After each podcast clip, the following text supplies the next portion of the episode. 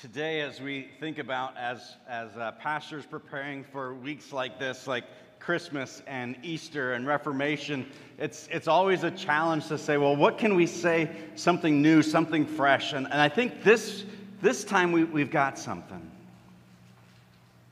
Because i think that the gospel is a little bit bigger if not a whole lot bigger and deeper and more rich than perhaps we usually understand it to be I had a, an opportunity to talk with one of our third grade classrooms this past week. The teacher invited me in to say, just talk a little bit about the Reformation, what it is, what happened, uh, and, and what, why do we celebrate this day. And so I was able to go in and, and I just wanted to see and hear what they understood. And, and it was very clear to me that they really understood the fact that, that God is, is perfect and holy, that, that we make mistakes, we sin, that God is upset with our sin, but He sent Jesus to pay the price for our sin so that we could live with him forever. I was like, that's, that's really good. And I think if, if most of us answered that question that way, it'd be really good. But is there more to it than that? Is there more to the gospel? This message, this good news that we have to share, is there more than salvation?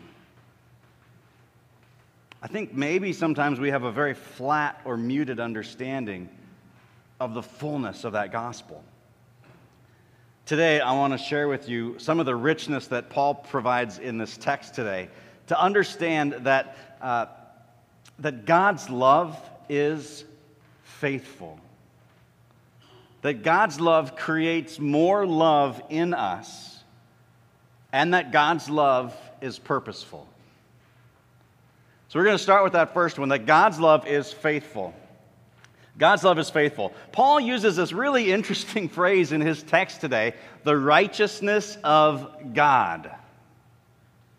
Now, for, for weeks and months, we've been in this book, this letter to the church in Rome, and Paul has been very, very clear talking about our righteousness, that our righteousness doesn't come from what we do, from our obedience or disobedience, but rather our, our righteousness comes from faith. In fact, he says, Your faith, and even that is, is not a work you do, that's something that's grown in you by the Holy Spirit. Your faith is counted as, credited to you as righteousness. So, what then is the righteousness of God?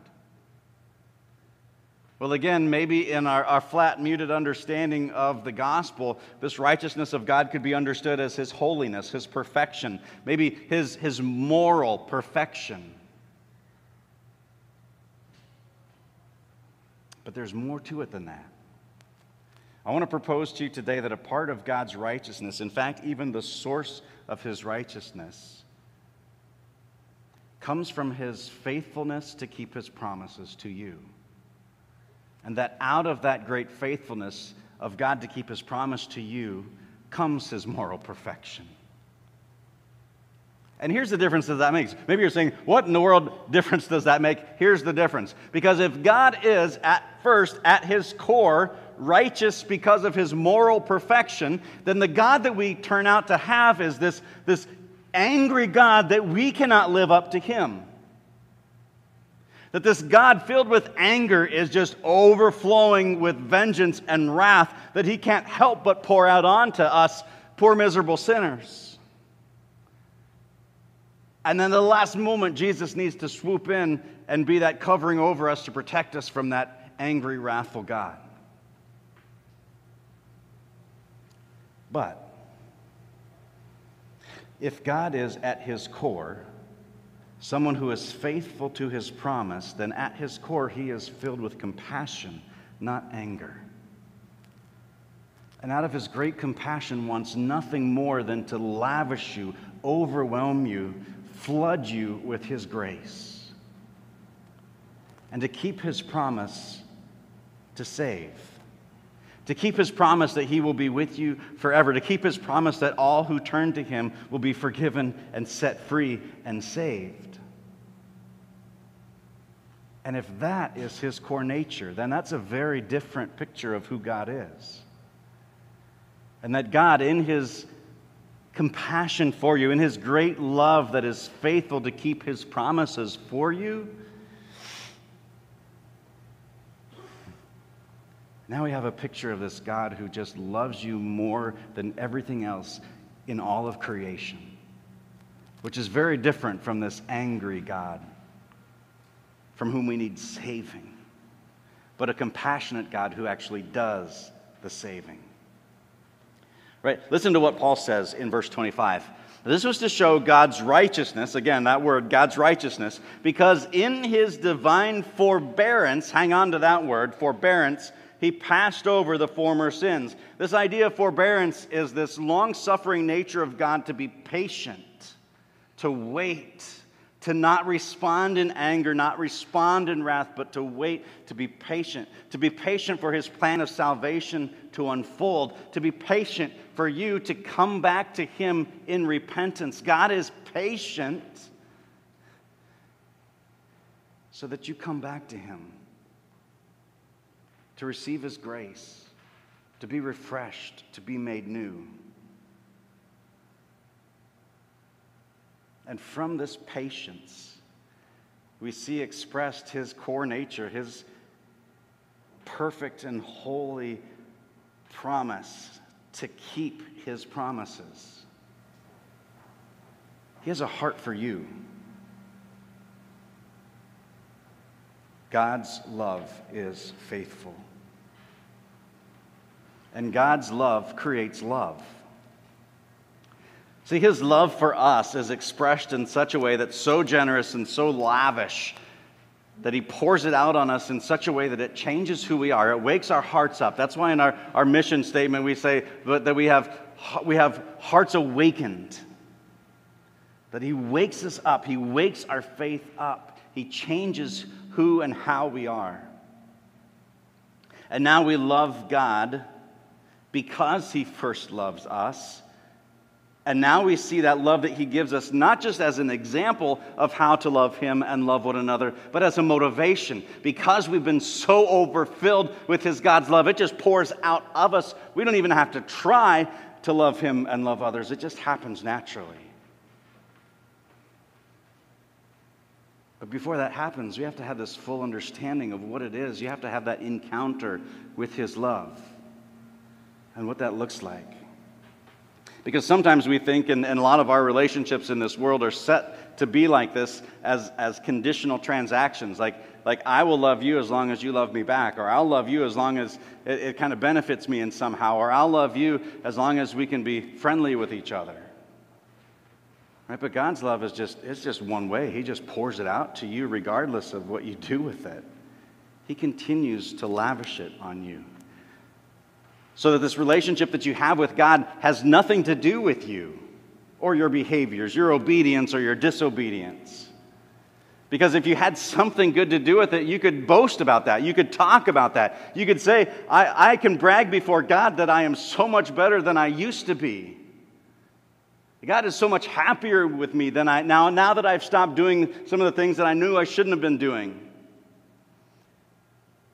But Paul, Paul says this to people who are boastful like that. He says, Now we know that whatever the law says, it speaks to those who are under the law, so that, here's what he says, every mouth may be stopped.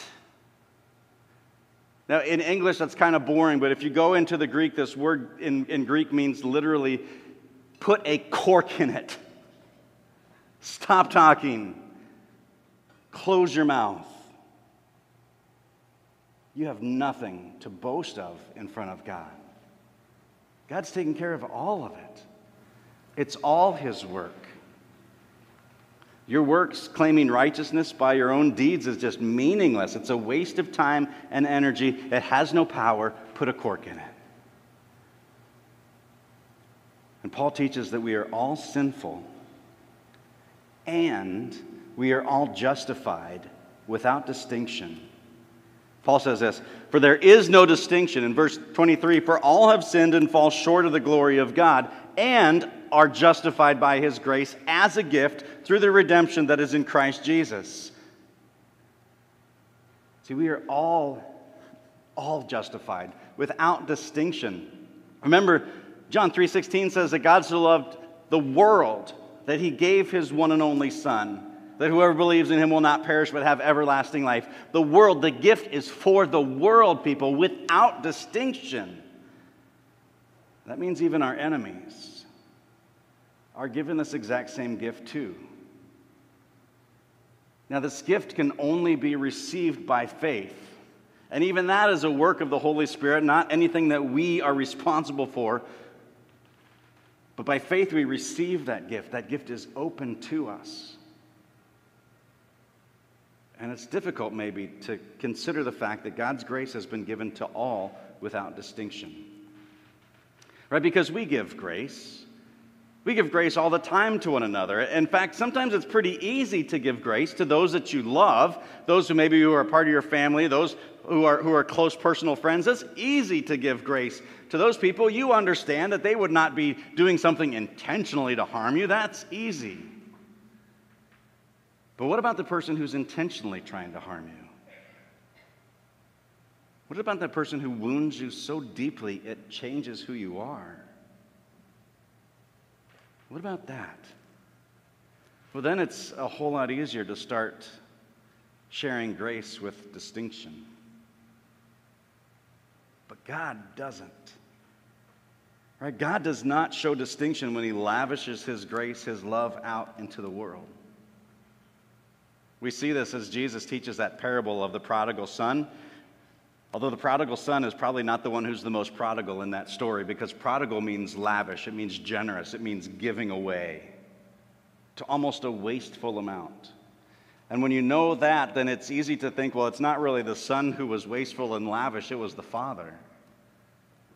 Because the father, when his son first came to him, saying, Father, I wish you were dead. Give me my inheritance now. The father lavished it on him prodigally without discernment, knowing in advance that his son would waste it.